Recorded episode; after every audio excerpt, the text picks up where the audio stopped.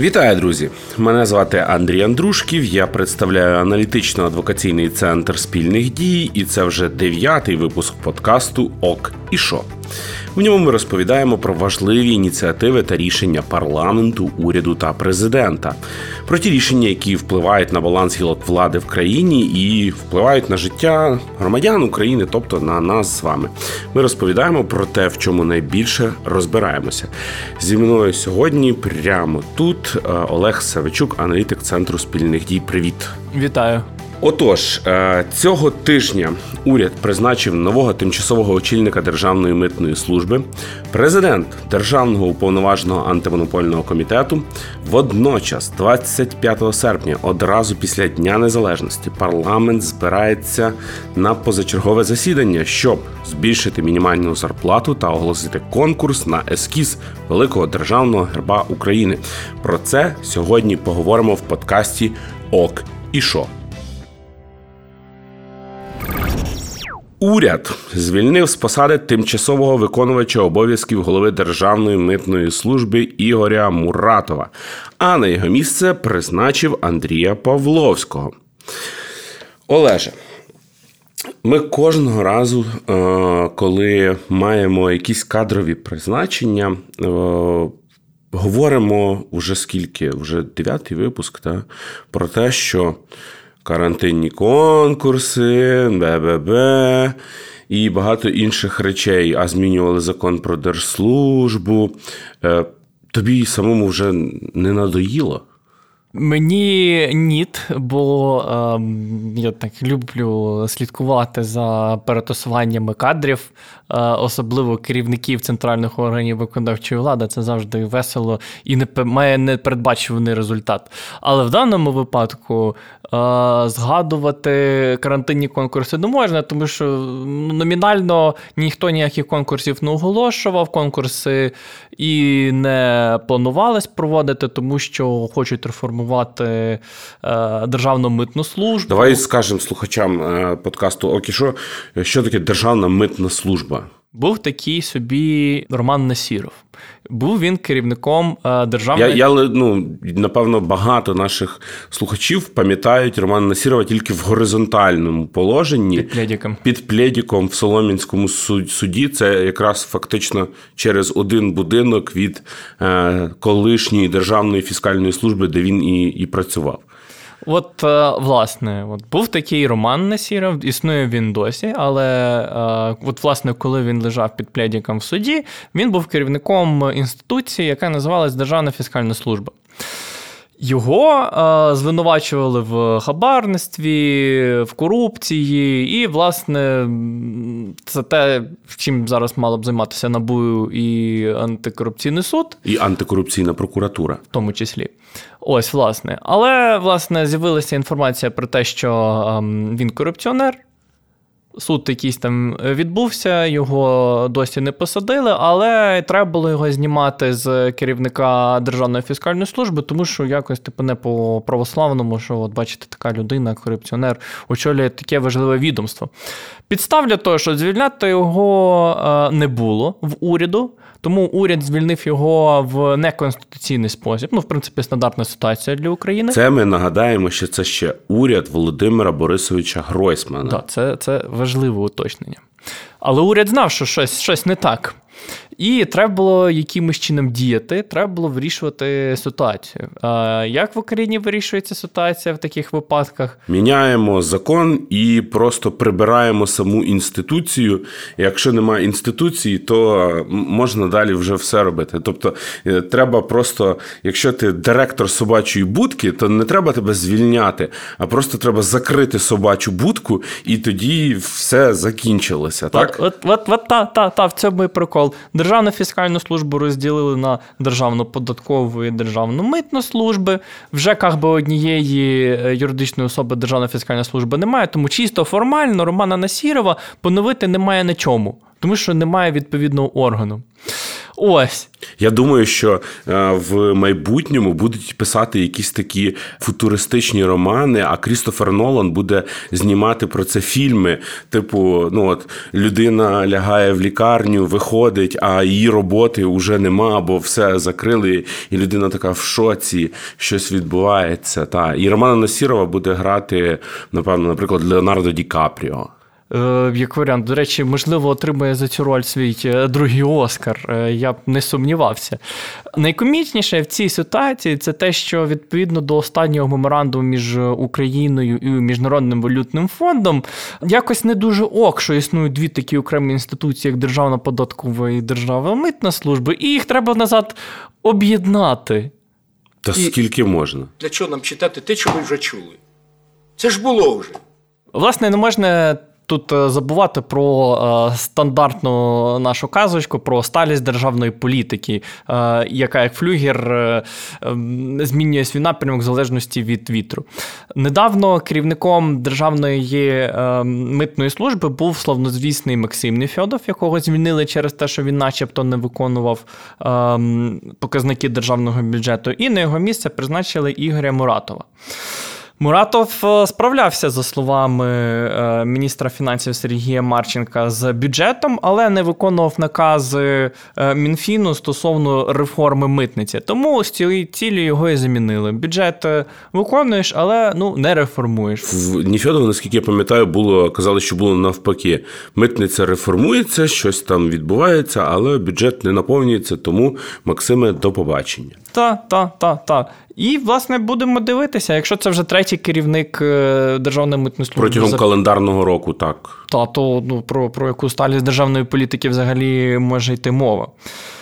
Давай ще е, до другого призначення е, президент України Володимир Зеленський призначив Ольгу Музиченко на посаду державного уповноваженого антимонопольного комітету.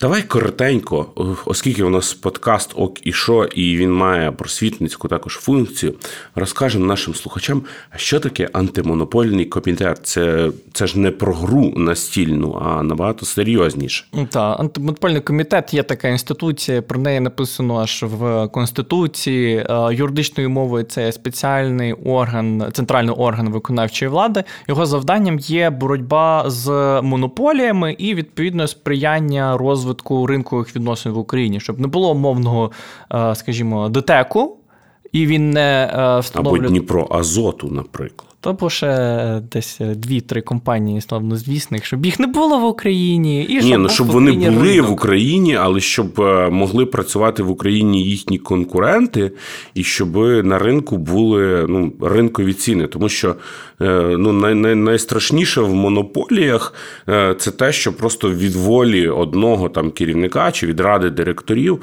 може залежати там життя і здоров'я громадян, якщо ми говоримо там про електроенергію чи чи про якісь інші важливі речі, які впливають на громадян. Ну, не тільки життя і здоров'я, хоча, звичайно, і це, але в принципі існування держави як такої. Зараз типу жарти жартами, але, ем, наприклад, відмовиться якийсь олігарх один постачати вугілля на український ТЕЦ, і, і що робити? І звідки тепло видобувати? Е, у нас же ж ніхто власне цим питанням і не займається, і тому з'являються потім такі формули, як Роттердам Плюс, е, інші якісь такі кулуарні домовленості між олігархатом і владою про поділ сфер впливу.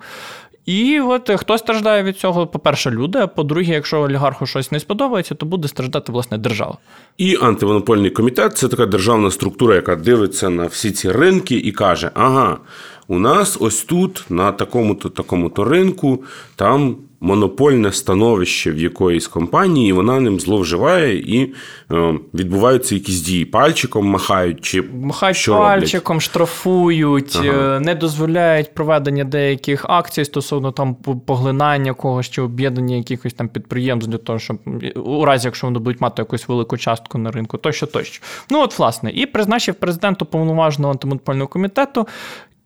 І що? А проблема полягає в тому, що е, по конституції президент може лише е, надсилати подання до Верховної Ради стосовно призначення керівника цієї інституції, і більше ніяких повноважень стосовно неї немає. Зараз ж по закону він як би самостійно має призначати керівника антимонопольного комітету, і плюс впливає на нього шляхом призначення уповноважених. Ці речі є неконституційними.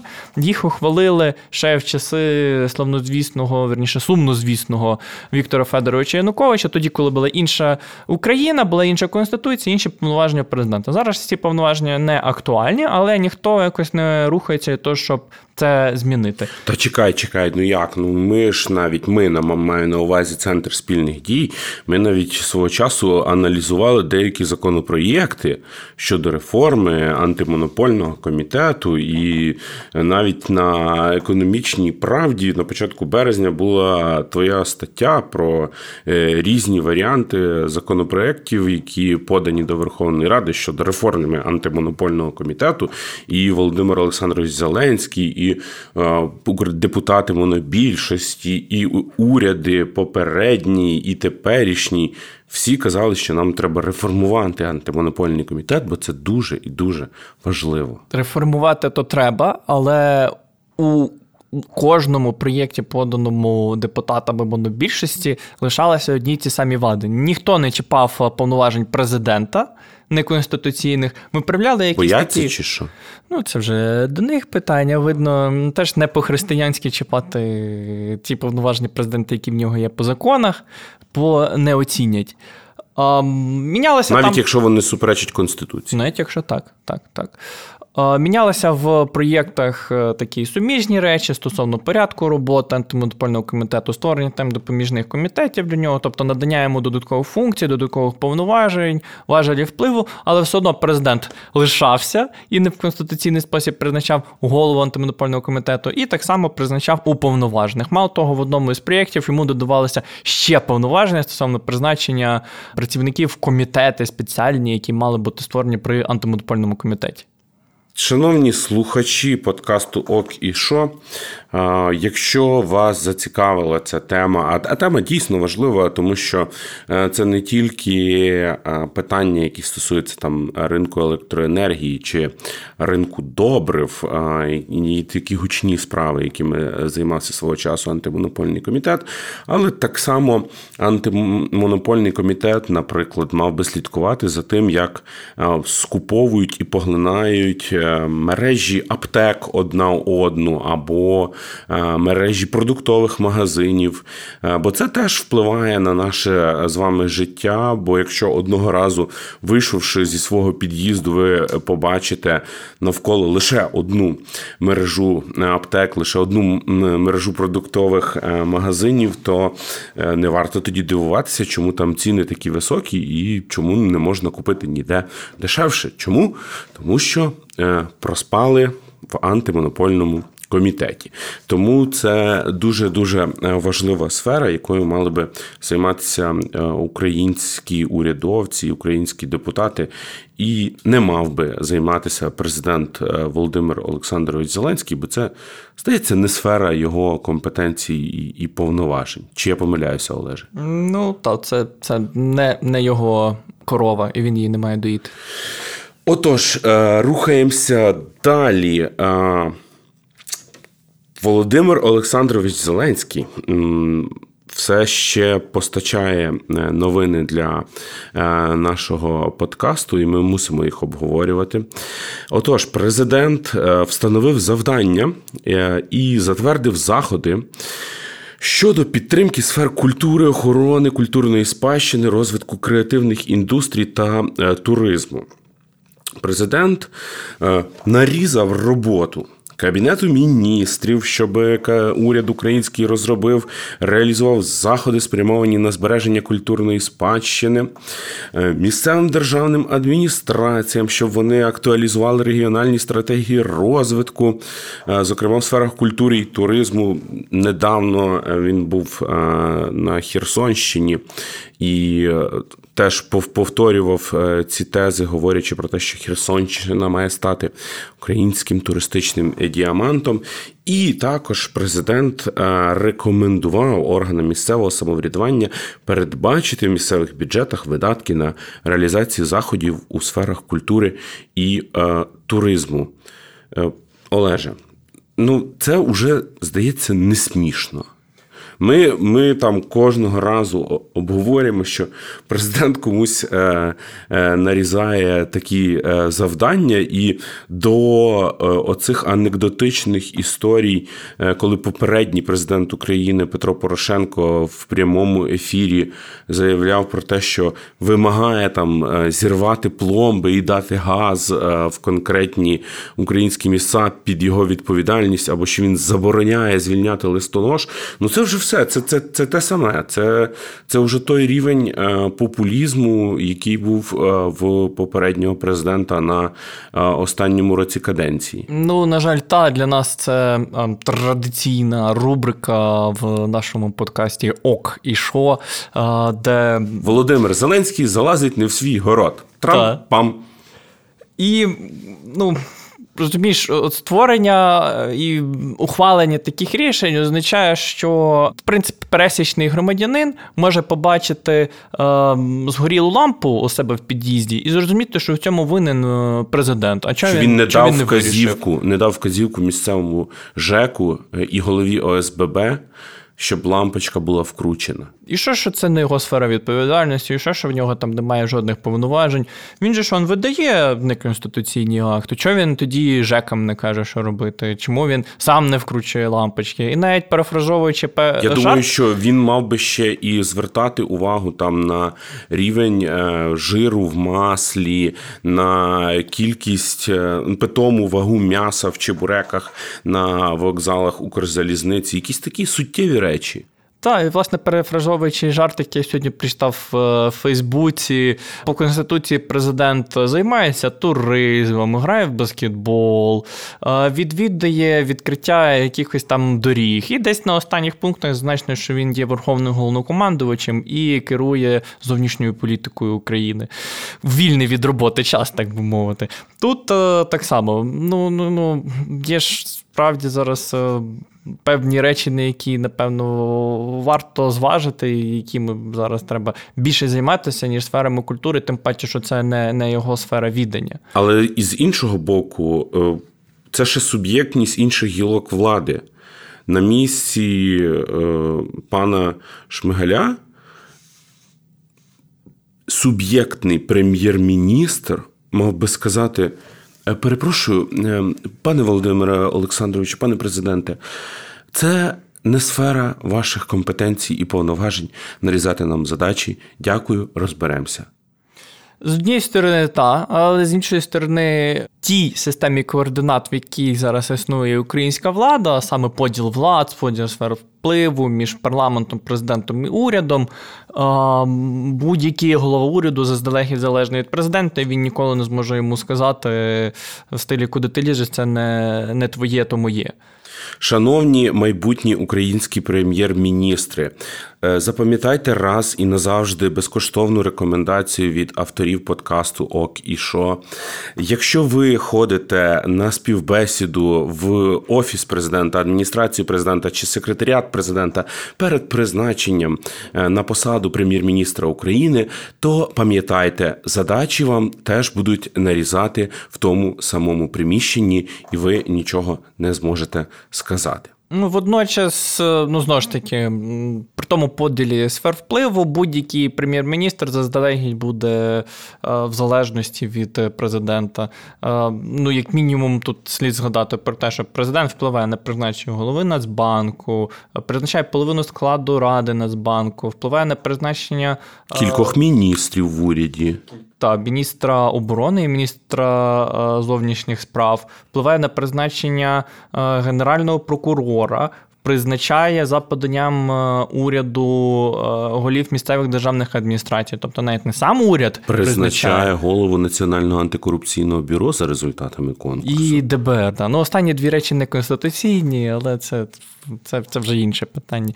І виходить, що навіть якщо ти хочеш бути незалежним е, прем'єр-міністром, хочеш проводити власну урядову політику, реалізовувати закони, реалізовувати те, що тобі каже коаліція в парламенті, ти проходиш не маєш впливу на призначення е, голів місцевих державних адміністрацій, тому не можеш реалізовувати державну політику на місцях.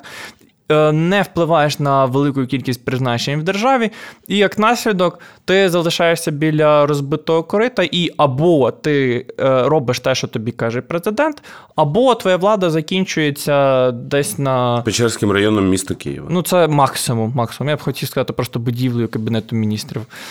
Ну, На жаль, така реальність. Важливо, важливо е, всім постам. Володимир Олександрович Зеленський подав до Верховної Ради законопроєкт, яким пропонує збільшити мінімальну заробітну плату. Верховна Рада вже на позачерговому засіданні 25 серпня планує збільшити мінімальну заробітну плату на 277 гривень до 5 тисяч гривень. Це матиме наслідком збільшення видатків та доходів державного бюджету. Зокрема, доходи від податку на доходи фізичних осіб планується збільшити на 461 мільйон гривень, а видатки на обслуговування державного бюджету скоротити на 3,4 мільярда гривень. Е, Володимир Зеленський впевнений, що депутати проголосують за законопроєкт. Більше того, президент е, озвучив плани, що з 2021 року планується поступове ще підняття мінімальної зарплати. Е, Впродовж 2021 року буде третя частина. Ми збільшимо до 6,5 тисяч гривень. Олеже, е, чи ти ознайомлювався з законопроєктом, і чи є там е, якесь економічне обґрунтування е, таких кроків? Ну, за, слуга, за словами міністра фінансів Сергія Марченка, проєкт мав би дозволити е, назбирати більше грошей для пенсійного фонду, а саме е, додатково зібрати 1,7 мільярдів гривень, а також збільшити доходи до державних до державного і місцевих бюджетів за рахунок збільшення податку на доходи фізичних осіб. Давай ще пояснимо нашим е, слухачам, що таке мінімалка, тому що з одного боку року. Вона е, саме це поняття в українських е, реаліях е, воно визначає найменшу можливу зарплату, яку ти можеш легально отримувати, якщо ти офіційно працевлаштований.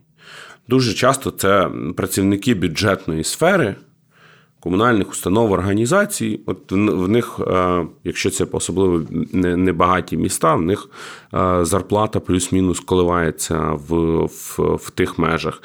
З іншого боку, мінімалка це є частина е, податкового кодексу, тобто від неї рахуються вже. Податки, і от збільшення мінімалки воно з одного боку для одних тих, хто працює на мінімалку, добре, а тим, хто платить зарплати е, в білу, воно е, не дуже. І е, як воно впливатиме і на кого впливатиме це рішення? Ну, так, я з тобою погоджуюсь, що з однієї сторони, що це ми за країна така, де мінімальна заробітна плата не сягає навіть 200 євро 200 доларів. 200 ага. євро ще довго-довго йти. Це в кінці 2021 року буде. Якщо пощастить. А, Але з іншої сторони, дуже багато речей ти правий підв'язано під мінімальну заробітну плату, в тому числі велика кількість податків чи зборів. Наприклад, а, збільшення заробітної плати мінімальної буде впливати також на збільшення е, мінімальної і максимальної бази нарахування єдиного соціального внеску, збільшення податку для ФОПів збільшення податку на нерухоме майно, на туристичний збір. Збір для паркування транспортних засобів, податок на доходи фізичних осіб, військовий збір, деякі штрафи. Плюс це впливає на кваліфікацію Е, злочину в кримінальному кодексі, на сплату судового збору. Тобто дуже дуже дуже багато речей підв'язані під мінімальну заробітну плату, і збільшення її означає автоматичне збільшення як умовно сплати. Е, за судовий збір, так само і сплати за різними видами податків. І з однієї сторони, ми маємо важливу річ, як мінімальна заробітна плата, що, мовляв, о, треба ж підвищити працівникам заробітну плату, вся діла, вся діла. Але з іншої сторони, е, ти наче підвищив заробітну плату, а по факту її з'їли податки, і ніхто нічого і не отримав в кінці кінців. Якщо ж говорити про е, те, що каже міністр фінансів, про те, що це збільшить надходження до пенсійного фонду, наприклад, то насправді та це важливе питання. У нас хіба є пенсійний фонд в розумінні того е, ну, фонду.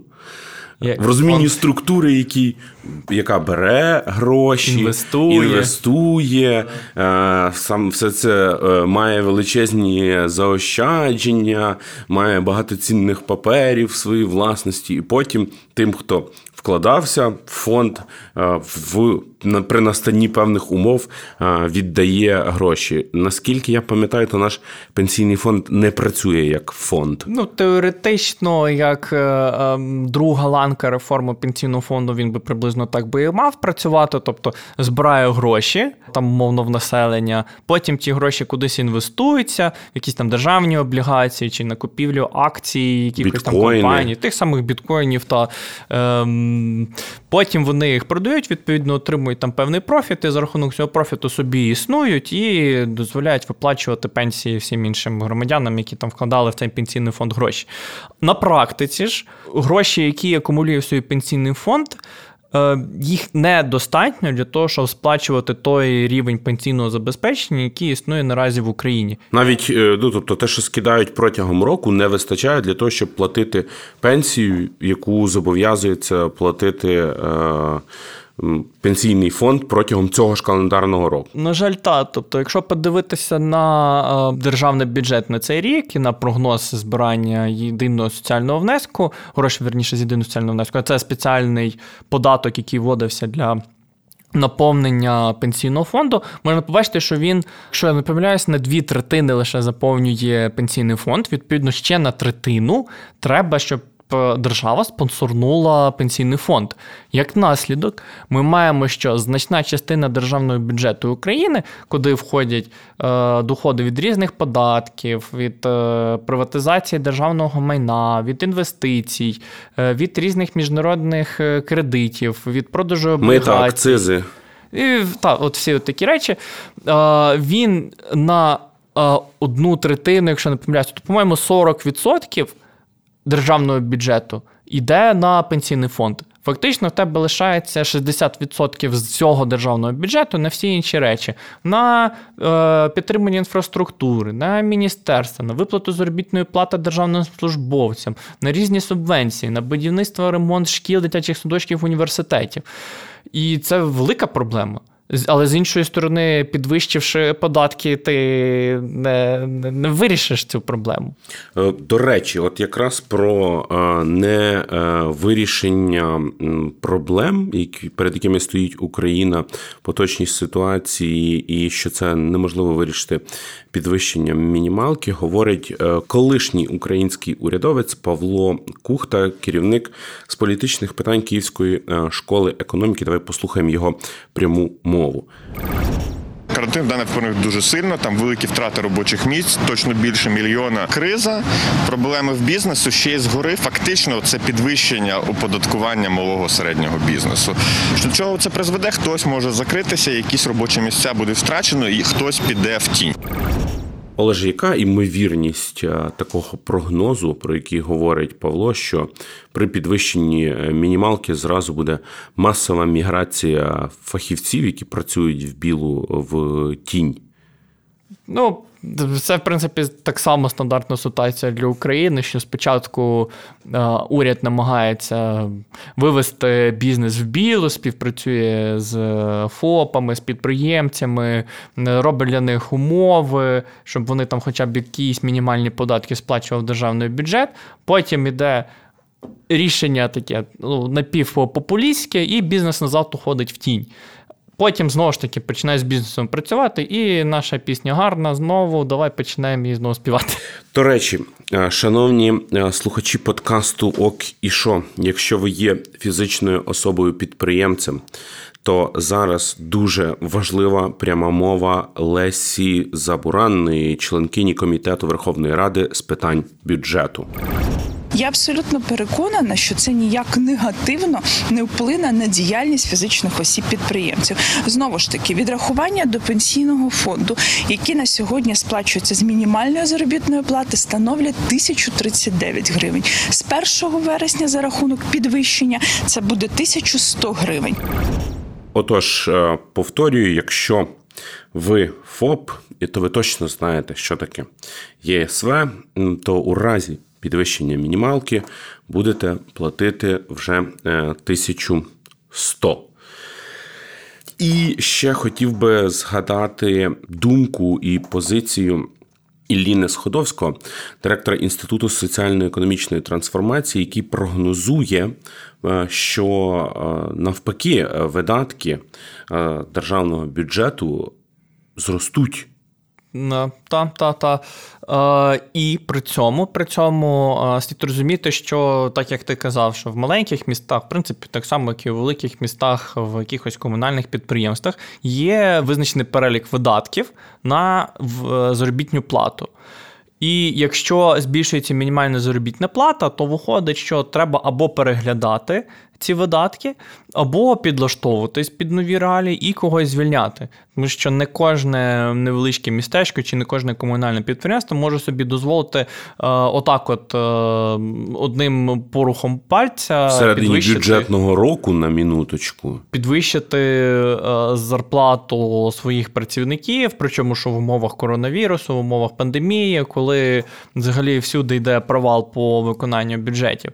Тому з однієї сторони, та наче і піднімемо заробітну плату, але з іншої сторони, багато хто від цього постраждає, і ну, багатьох людей можуть навіть звільнити просто через те, що е, бюджети їх не зможуть потягнути. Що знову ж таки е, звертає нас до е, мантри, яку ми періодично проговорюємо в подкасті Ок і що, про важливість того, що уряд в принципі, мав би в першу чергу займатися такими речами. Раз, а два до таких е, законопроєктів має йти якась оцінка впливу, щоб громадяни могли відкрити пояснювальну запинку, записку е, з цього законопроєкту і прочитати, як на кого е, це все вплине, щоб не там ми з е, Олегом шукали по, по різних джерелах, як. Знаєте, прибиральники вимітали з куточків і складали це все на папірчик і викидали в ефір е, всю цю інформацію, а щоб це все було в е, додатках до, до законопроєктів, щоб кожен громадянин міг це прочитати. А коли немає такої попередньої оцінки, то значить, що у разі ухвалення та імплементації такого законопроєкту, який буде ефект, а ніхто не знає, та якось воно буде. Але урядова політика і державна політика не може бути на рівні якось воно буде, бо може бути і погано у такому випадку. І останній блок на сьогодні подкасту Ок і Шо. Верховна Рада вже 25 серпня на своєму позачерговому засіданні може ухвалити постанову, у якій оголосити конкурс на кращий ескіз великого державного герба України дизайнерам приготуватися. Олеже, поки ми йшли записуватися, ти е, обіцяв розказати якусь важливу історичну бувальщину щодо великого державного герба України. Ем, Так, е, Почнемо з того, що зазначено в Конституції. В Конституції написано, що одним із е, символів України є державний герб. При цьому є великий державний герб і є малий. Великий встановлюється з врахуванням малого державного герба герба війська Запорізького. І голосується двома третинами від конституційного складу. А малий державний герб це е, знак княжої держави Володимира Великого, тобто тризуб. І е, ходить така байка про те, яким чином приймалася ця редакція статті Конституції. Мовляв, коли велику владу в той момент мали комуністи або вихідці з комуністичної партії, їм дуже не подобалася ця ідея про ем, тризуб, ем, хотіли, можливо, за аналогією Білорусі повернутися до певних таких радянських державних символів. Я нагадаю, що це літо 1996 року. Треба було якось вирішувати, бо такий демократичний блок хотів е, національну державу, хотів національні символи, червоно-чорні е, прапори на всіх державних установах. Водночас комуністи хотіли тільки червоні прапори на державних установах, і треба було шукати якийсь консенсус. І кажуть, що до е, представників комуністичної партії, комуністичної і соціалістичної, вони тоді вдвох е, складали оцей лівий е, край який, Верховної який Ради. Підійшли представники демократичного крила, такі, які могли Рухівці. домовлятися, і сказали: давайте так, буде великий державний герб він буде колись прийнятий, щось там придумаємо, як він буде виглядати. І буде малий державний герб. Малий державний герб це буде тризуб. І дивіться, як би і ні нашим, ні вашим. Все прекрасно. Комуністи так подумали: хм, а що, погана, непогана ідея, давайте реалізуємо. В Конституцію це вписали. Малий державний герб по Конституції визначений. Що таке великий державний герб, ніхто не знає. Якісь там ознаки в нього є, я їх називав. Але, ну, як ми знаємо, його ніхто ніде ніколи не бачив. Окей, але дивися, е, тобто Верховна Рада оголошує е, на позачерговому засіданні. Постанову е, оголошує конкурс на кращий ескіз, прописує процедуру того, як це все там відбирається. І в кінцевому результаті там подаються купа всяких різних дизайнерів, дизайнерські контори подаються вибирають якийсь там певний, е, певним чином задизайнований конструкт, і що потім відбувається, треба закон голосувати, вносити зміни до Конституції чи Ні, чи треба, що? Треба хвалити відповідний закон, і в нас є е, вади певні в цьому аспекті, що за стільки років е, незалежності України, от якраз на днях буде черговий день незалежності у нас. Е, досі відсутній закон, який би регулював порядок використання державних символів України, державного прапора, е, великого державного герба, малого державного герба. Відповідно за стільки років досі невідомо, як воно має використовуватись, за що має каратися. Я нагадаю, що в кримінальному кодексі є стаття за поплюження державних символів. І от, власне, брак закону дуже сильно впливає і на певну легітимність цих символів, тому що є малий державний герб, по Конституції великий державний герб. Що воно? Ніхто не знає. Тому можемо очікувати, що депутати поточного складу Верховної Ради можуть взятися за закон про державні символи, яким е, можуть врегулювати все Ну так, це. будемо сподіватися, що оголошення конкурсу не закінчиться лише. Власне, оголошенням і, можливо, е, пошуком переможців, але й подальшим ухваленням відповідного закону. Ну, будемо е, надіятися, будемо надіятися на те, що е, серед слухачів подкасту «Ок і що» є депутати чи помічники депутатів Верховної Ради, які їм е, ось цю е, думку підкажуть. На цьому я хотів би завершити. Це був подкаст Центру спільних дій про рішення ключових державних органів влади в Україні. З вами були Андрій Андрушків та мій колега Олег Савичук. Всім дякую, що нас слухали. Е, дякуємо нашому редактору Руслану Мінічу за підготовку матеріалів та звукорежисеру Андрію Іздрику, який все це змонтував, щоб ви могли в приємному для вуха форматі слухати. Наразі нас можна слухати також на українській правді та громадському радіо на додачу до вже відомих вам платформ Apple Podcasts, Google Podcasts, SoundCloud, Spotify коментарях залишайте свої відгуки. Нам це важливо для подальшої роботи над цим продуктом. Якщо вам сподобалося, то поширюйте його на ваших платформах в соціальних мережах. Діліться подкастом з друзями, родичами та сусідами, колишніми однокласниками, одногрупниками. Дякую е, за увагу і вітаємо вас з 29-ю річницею незалежності України і закликаємо пильнувати українську е, незалежність, зокрема і слідкуючи за діяльністю органів української влади, щоб вони не пускалися берега. До зустрічі вже через тиждень в подкасті Ок і Шо.